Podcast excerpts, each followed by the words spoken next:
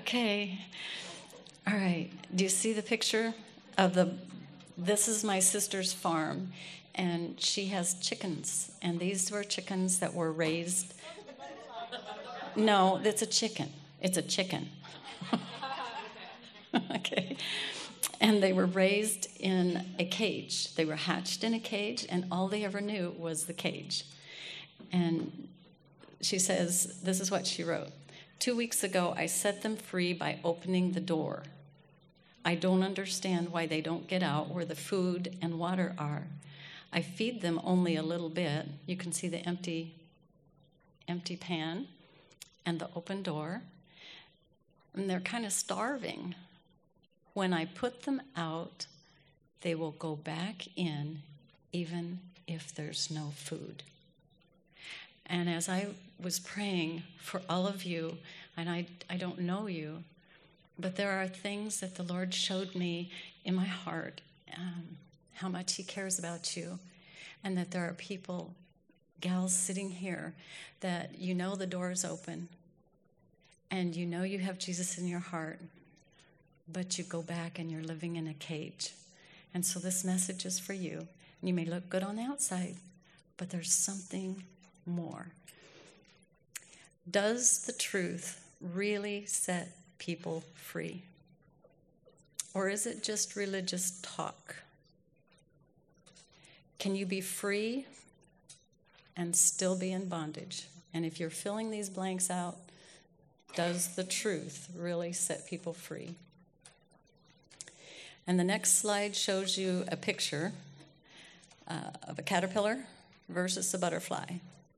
And here's the blanks free or transformed. That caterpillar is free. He can go anywhere on that milkweed he wants to go. He's free, but he's not transformed. And if you're still in a cage, you may be free. You can go in and out. You can walk anywhere in that cage you want, but you're not transformed.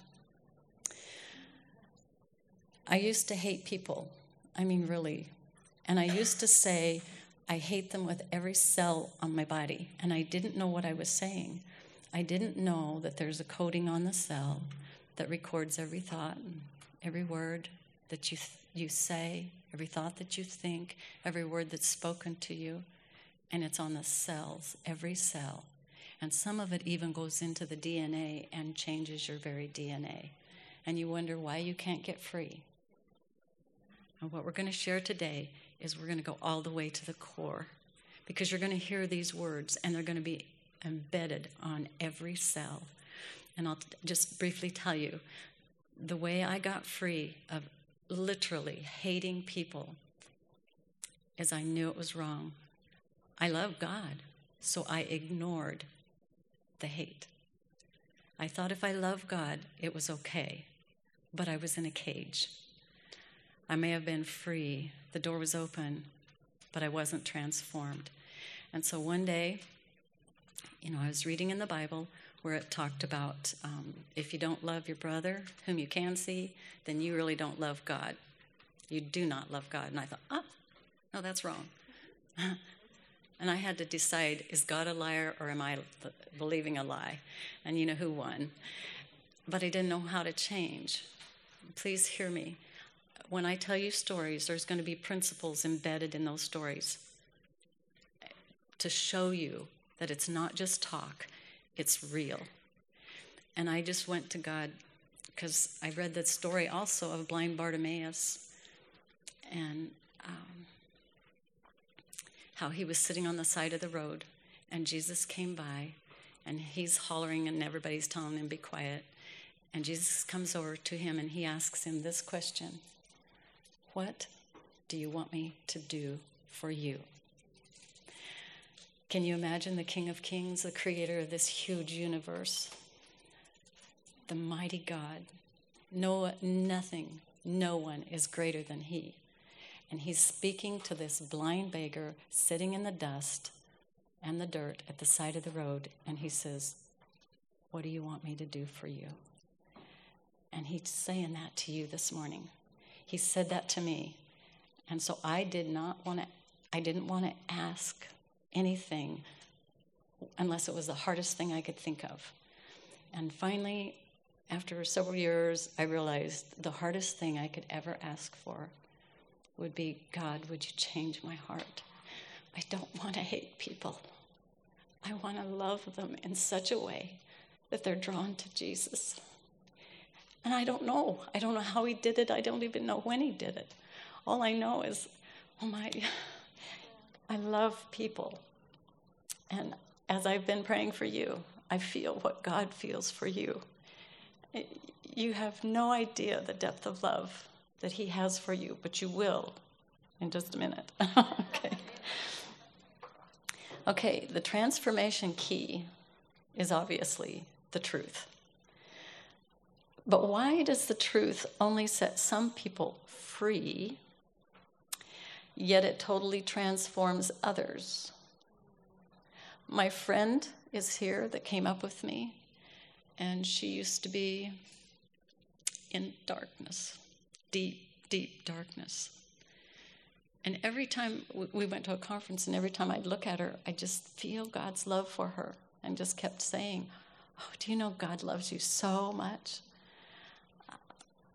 Those words, when you believe them, can totally, completely transform your life you will never be the same again. Right? so here we go. At the core of every single problem is a root lie. And the enemy covers it up with more lies and more lies. This is something Jessica shared with me after she got free.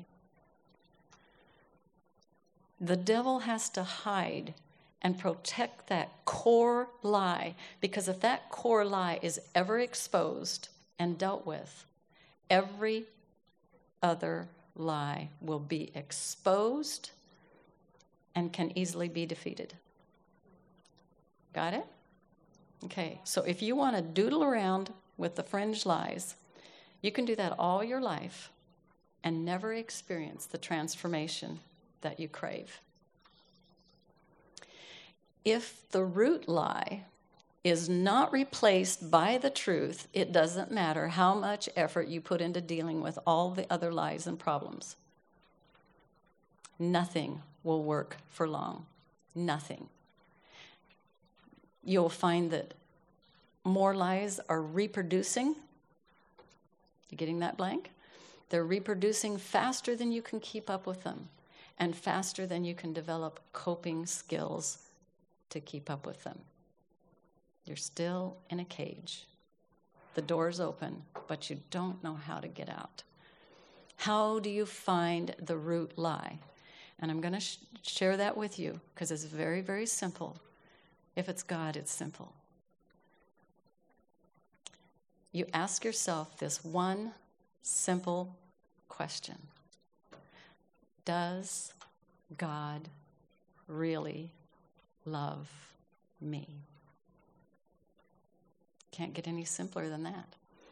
And you know, the religious answer, it's a blank. The religious answer is obviously what? Yes. And we all know that. But even the devil knows the answer to that question. So we have to believe a little differently than the devil. Because if we don't, we're stay in the ca- staying in the cage. Do you have a revelation of what you know? You can be free, a saved believer, and know that the answer to that question, what, what the answer to that question is supposed to be, but that doesn't mean you believe what you know. Do you get that? that doesn't mean you believe what you know. You see kids today, they know they're a guy, but they don't want to believe it. You, you follow? You can be saved. You can be free, a saved believer, and still be hiding under a cloak of shame and guilt. And there's people sitting in this room as I've prayed for you. That's you. That's you. You can be free, a saved believer, and still be bound by feelings and words that you know are not right, but they're constantly pounding, pounding, pounding into your head until you actually start believing them. You can be free, a saved believer, and still know that you are living a pretense. But you're afraid to tell anybody because, oh, what will they think? You have a reputation, you have an image, and it would really shatter that image. You can be free, a saved believer, and be living a lie of carefully organized and controlled coping skills that help you avoid facing those hidden things. So, if you're ready, we're going to get a revelation of the truth that's going to transform your life. You don't have to stay where you're at. And you can, I mean, I've watched people, including this one right here. She came to a meeting. You come to a meeting, and when you walk out that door, you're totally, completely free to be transformed. You don't have to stay in the cage any longer. So, we're going to start at the beginning, and I'm just going to take you on a journey. And by the time we get to the end, if you've heard this with your heart, there's no way you can stay the same. So, first of all, we're going to start, like I said, at the beginning. Everybody asks, How did the earth come to be? But we're going to ask it differently. But asking why God created the earth changes everything. John 14, 2 says, I go to prepare a place for you. Now, if God prepares a place for you after you die, don't you think He would prepare a place for you before you die? Okay, so, okay. And He did. Just as Jesus has prepared a place for you in heaven, God has prepared a place for you in creation. And I had a video that we couldn't show, so we'll just put up this little picture, um, which I forgot and left the notes in my book, but here, here's the best I can remember them. The Word of God says that the universe is so incredibly huge that they haven't even found the end of it. Um, the the way he measures all the waters in the earth is how. I once took a man, the biggest man in the crowd, tall. He was tall, six six or something like that. Anyway, and he comes up and he holds this big, massive hand out, and I pour water in it, and I got a tablespoon. But God takes all the waters in the oceans and the rivers and the everything, the puddles, and he holds it in one hand, right in the palm of his hand, and it doesn't spill. How does he do it? He's huge, he's magnificent. He measures the universe that we can't even find the end to, and he goes like this dink, dink. How could somebody so huge, so almighty, pay any attention to a speck of dust on the floor? and count how many hairs are on the head of that speck of dust at any given moment. You're going to hear a story at the end. Okay? It's just, we can't even comprehend what God has done just to create a place for us. But the answer to why did God create this amazingly vast universe is simple. And the answer is two words for you. It's so he could reveal himself to you. You know, I could tell you, uh, I'm, I'm a grandma, but you have no idea what those words mean. I mean, you don't see the holes in my wall You don't see how the police had to rescue me from the banks of the river when I took my kids on a walk. There's a lot of things you don't see when I say, I'm a grandma. okay, so God gave us visual aids all the way along. He revealed himself, and when you go out and you stand under that night sky and you look up, you think, you know, not only did he name every star, but he knew my name when I was just a word in his heart. That's Psalm 139. He wants to reveal his glory, his precision, his order, his care, his mercy, his grace, his wisdom, his nature, his extravagant love for those who stop and do a Psalm 46:10. Shh. Be still and know that I am God. There is something God wants you to know. Psalm 19, 1 to 4 says, The heavens proclaim the glory of God, the skies display his craftsmanship. Day after day, they continue to speak. Night after night, they make him known. Oh my goodness. So much going through my head. When do stars shine? And do they have a message? They speak. They speak without a sound or word. Their voice is never heard, yet their message has gone throughout the earth and their words to all the world. What's your definition of a beginning? It's usually when things start getting better. God's definition is in the beginning, God created the heavens and the earth, and the earth was formless, void, dark. When everything is the worst, that's God's definition of beginning. Look at the nation. Look at things in your life. When were Paul and Silas released from jail? At the darkest hour. When were they released from uh, Egypt, the Hebrew children? At the midnight hour.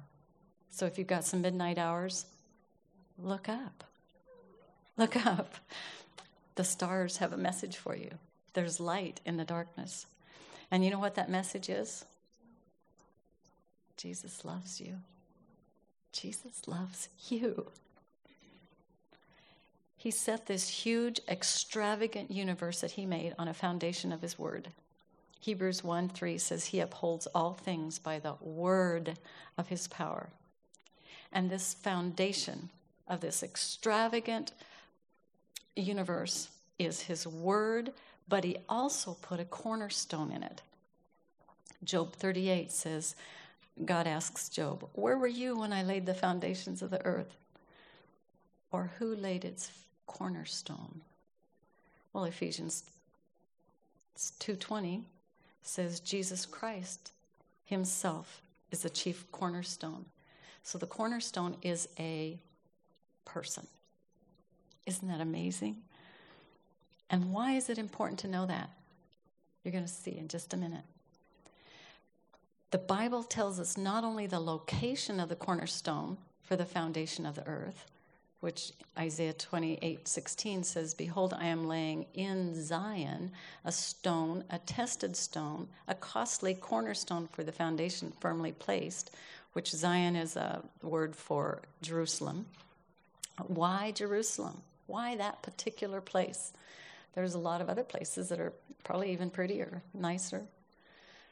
Psalm 132 says, For the Lord has chosen, chosen Zion. He has desired it for his dwelling place.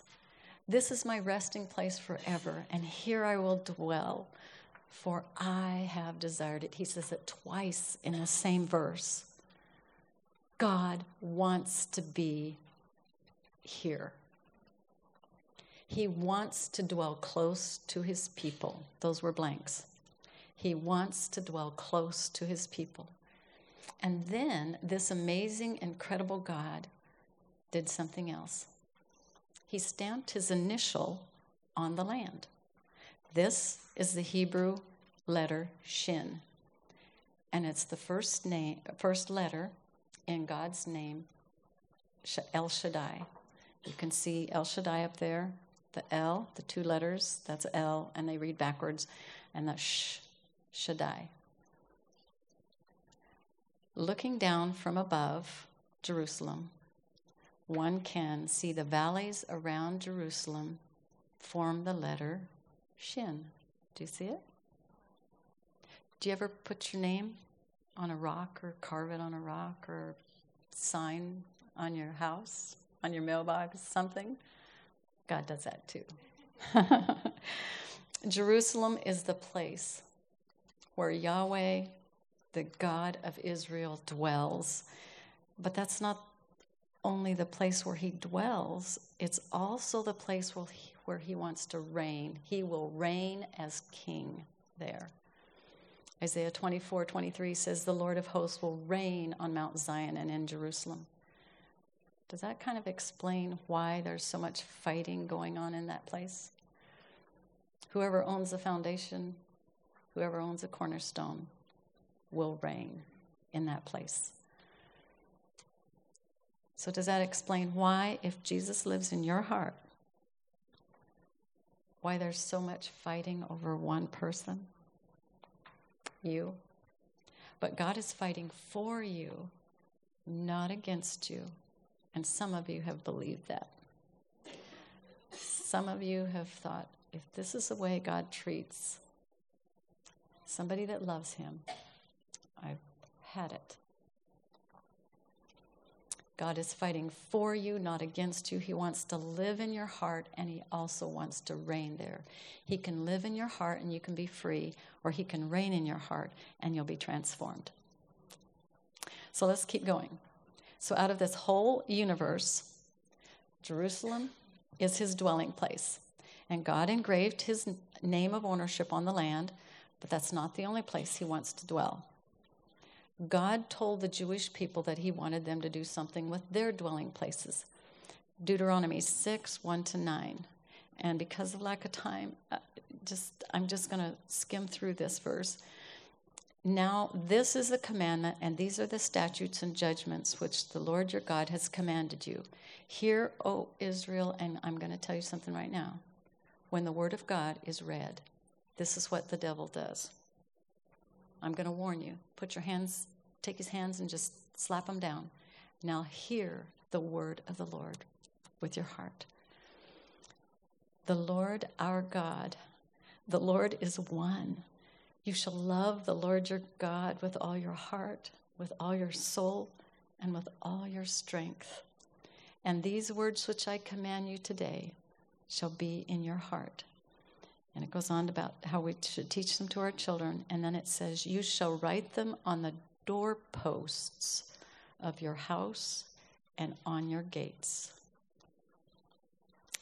So, thus, here comes the Jewish practice of placing a mezuzah on their doorposts. It's this decorative little case with a scroll inside, the scriptures we just read.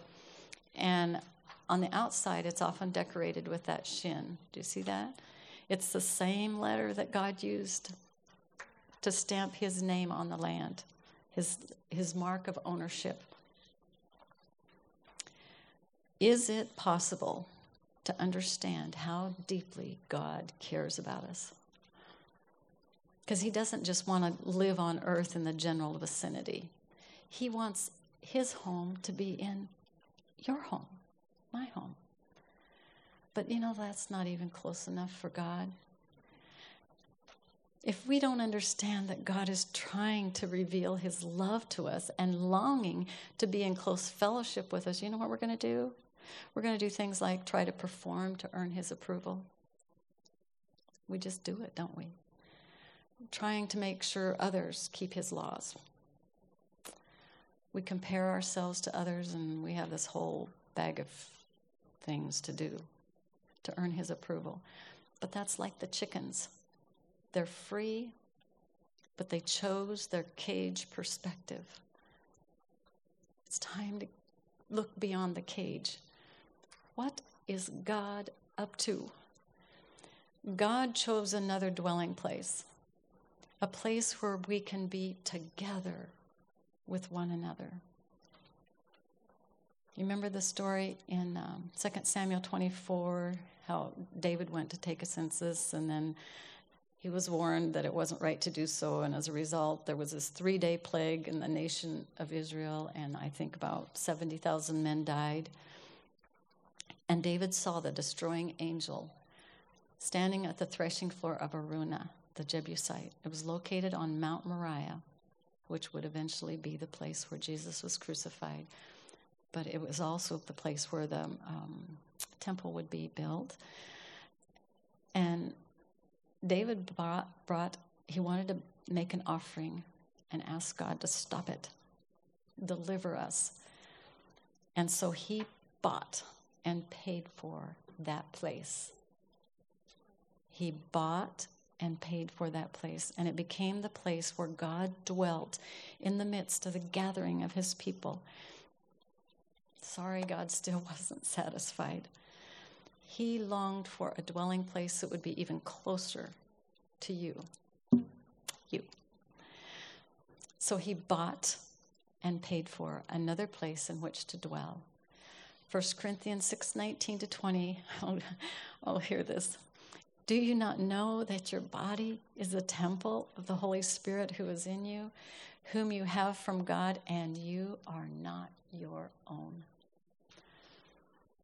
For you were bought at a price. Therefore, glorify God in your body and in your spirit, which are God's. And guess what he did?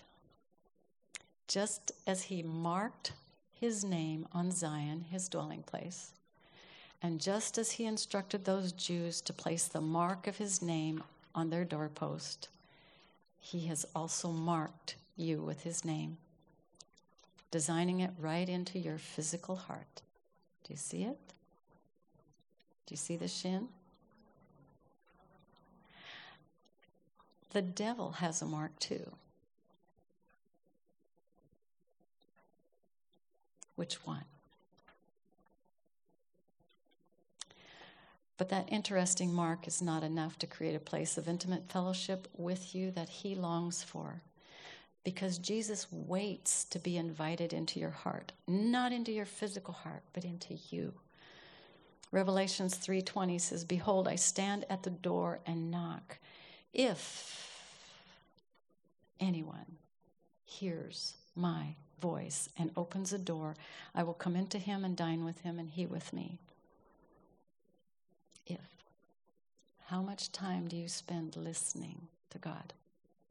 on the way up here, it's too long of a story, but just briefly, as we came into Bloomington, Illinois, we were supposed to meet a lady there that I'd never met before. but anyway, such is God doing things. And we asked God, put us in the right hotel, the place where you choose. And out of all of Bloomington, Normal, Illinois, God directed us to the one hotel where this stranger that I'd never met, her daughter got married in that hotel. Tell me how he does it. I don't know. Do you hear the voice of the Holy Spirit? If you practice, you're going to have an amazing life and never is boring. you never know what's going to happen. Ephesians 3:17 to 19 says that Christ may dwell in your hearts through faith, that you being rooted and grounded in love may be able to comprehend with all the saints what is the width and the length and the depth and the height, and to know the love of Christ which passes knowledge. He wants you to know something you can't know, that you may be filled with all the fullness of God. Because if you want to know something that you can't know, all you do is just get full of God. So, what, what do you usually do when you buy a house? You usually remodel it, don't you?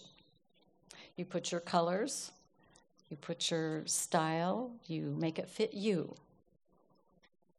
And it's the same thing God does with you. He loves you so much he provides an unlimited, expense paid, account to his free remodeling program. Hallelujah. and he provides the carpenter, who is the Holy Spirit. Psalm 51 says, Create in me a clean heart, O God. He has already given, he already has the blueprints, and you know, that's the book, the Bible. Psalm 139 says, You saw my substance being yet unformed, and in your book they all were written. The days fashioned for me when as yet there were none of them. Can you imagine? You being so important to God that He knew you be when you were just a thought in His heart in mm-hmm. heaven. while He was designing the creation with you in mind. And He paid for it all. Oh, He provides the building material, which is the Word.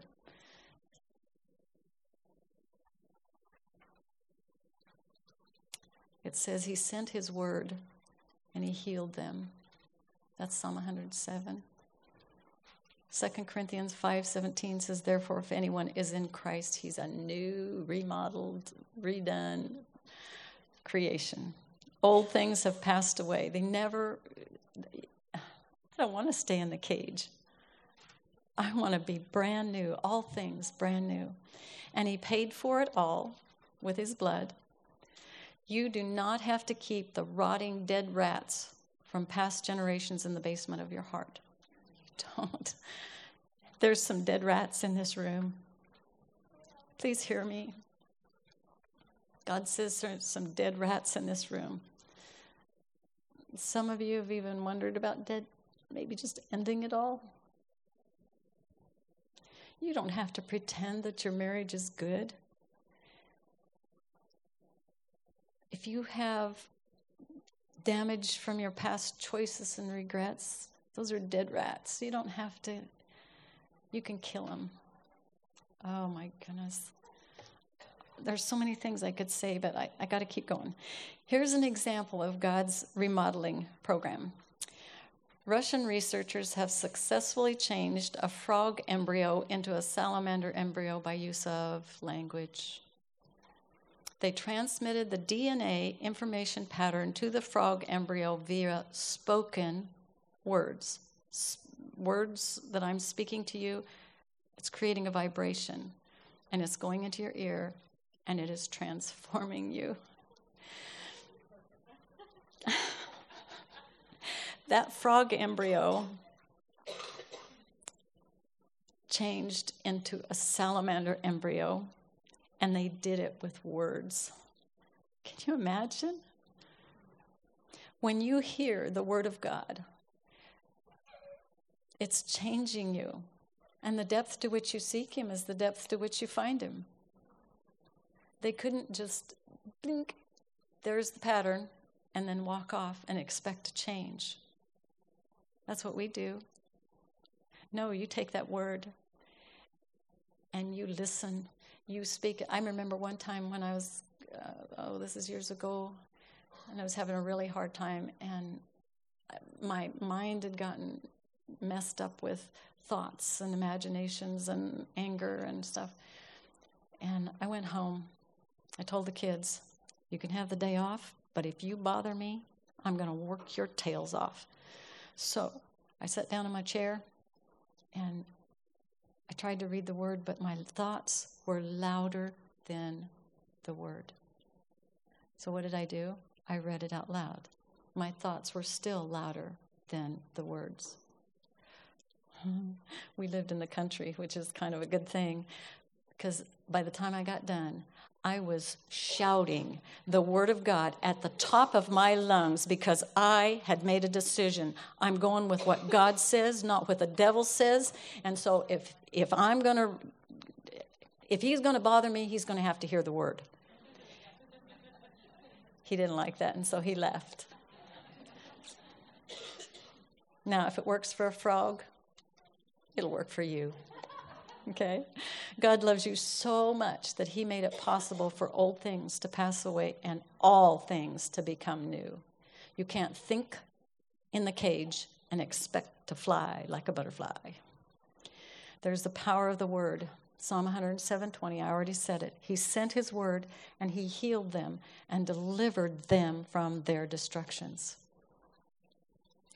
There was a lady from Nakona when we were going to Bible school, and she came to speak, and she couldn't have children. The God promised her a child, and um, how am I doing on time? Okay. Uh, and so she prayed, and she felt like God was saying, I'm going to give you a, a little one. I'm going to give you a baby. So she circled nine months later, and nine months came, and she was, there was no baby. And she was broken. I mean, the whole nine months, she knew she was not pregnant.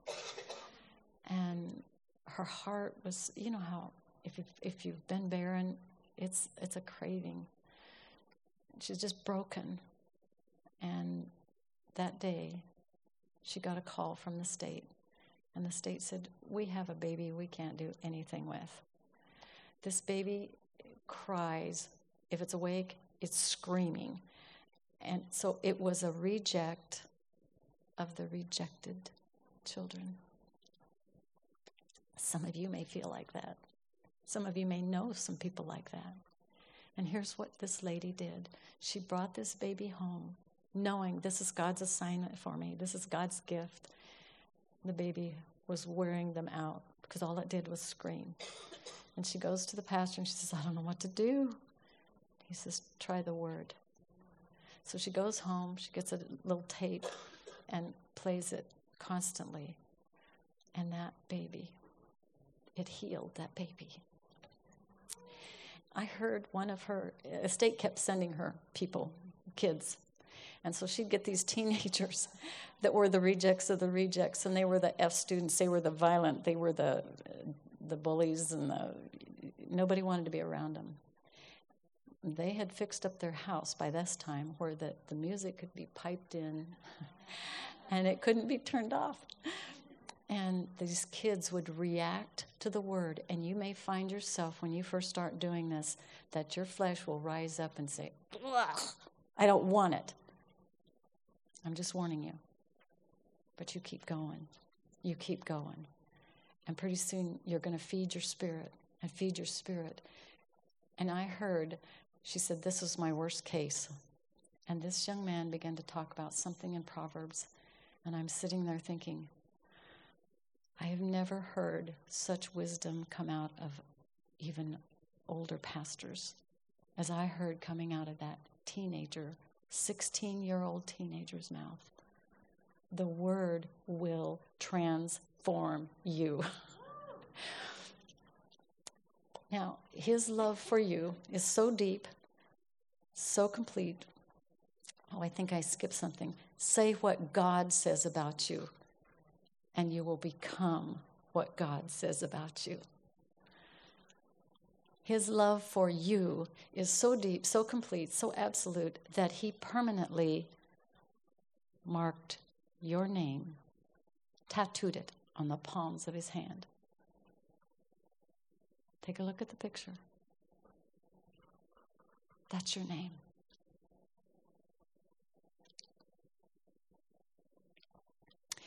Isaiah 49 16 says, See, I have written your name on the palm of my hands.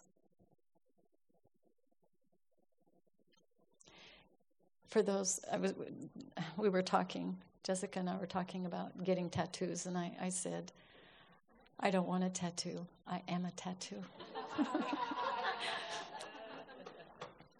Not only that, but when you accept his purchase price that he paid for you, he adopts you into his family. Romans 8:15 says, "For you did not receive the spirit of bondage again to fear, but you received the spirit of adoption, by whom we cry out, Abba, Father." And it's like, Suzette, Suzette, Sim- Simone, Simone, uh, Keely, Keely. He's just calling to you into his family. And just as in any adoption case, there is a legal court document. it's waiting for your name to be signed to make it completely legal. And you find it in Matthew 1:17. So all generations from Abraham to David are 14 generations, and to save time, there's the names. And from David until the captivity in Babylon, there are 14 generations, and there's the names. And I, I'm just going to go over it quickly. But and from the captivity in Babylon until Christ are 14 generations. And if you count those names, there's a missing name. And you know whose name that is. In the Bible, God left a blank, and it's for your name. Isaiah 53:10 says, Yet it pleased the Lord to bruise him. He has put him to grief. When you make his soul an offering for sin, he shall see his seed. That's you. Hebrews 2 11 to 13. He is not ashamed to call them brothers, saying, Here am I and the children whom God has given to me. You are a gift to Jesus a love gift. Can you imagine? Acts 17 28. For we are also his offspring. Therefore, since we are the offspring of God, Romans 9:26 and it shall come to pass in the place where it was said to them you are not my people there they shall be called the sons of the living God we are the children of God we are a part of his family. And here's the last, kind of, but it's the best one of all. He loves you just as much as he loves his own son.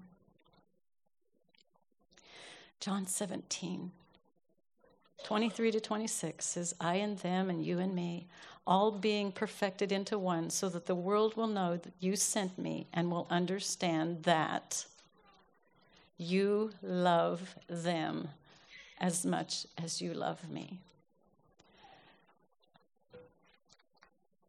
You may not feel very loved, and you may or may not feel broken. Maybe your life was one big chaotic mess, and maybe it isn't. You can be in leadership. You can just be sitting in the congregation. You can be working in the church. It doesn't matter. But do you have a revelation of how much God loves you? If you don't, this is for you. I found some little caterpillars on a milkweed that was about to get pulled out of my flower bed. So I brought it inside and I took pictures of its progress. It was in the cocoon stage and it looked all neat and nice on the outside, just like you guys. and then I shone a light behind it and I discovered that inside it was empty except for a little gob of goo at the top. You know, you can look good on the outside, but be a mess on the inside. But you know why? It's only because you are becoming what God designed you to be transformed. And today, something is happening inside of that mess that maybe you have in there. Only God can take something that is dark empty and void and create light and life. In the creation, he spoke four words. He said, Let there be light. Ding! And there was light. In the new creation, he speaks three words I love you. Ding! you get that revelation. This is the truth. You will never be the same again. And I challenge you to begin to meditate on those three words Jesus loves me. Going to be free or transformed. You may know the truth, yet still be living in the cage or cocoon of depression, loneliness, pretense, rejection, you may even teach Bible classes and be highly respected and still feel like goo on the inside. So, how do you go from caged to changed, from goo to new? You believe and you meditate on and declare what God says about you instead of what the devil says about you.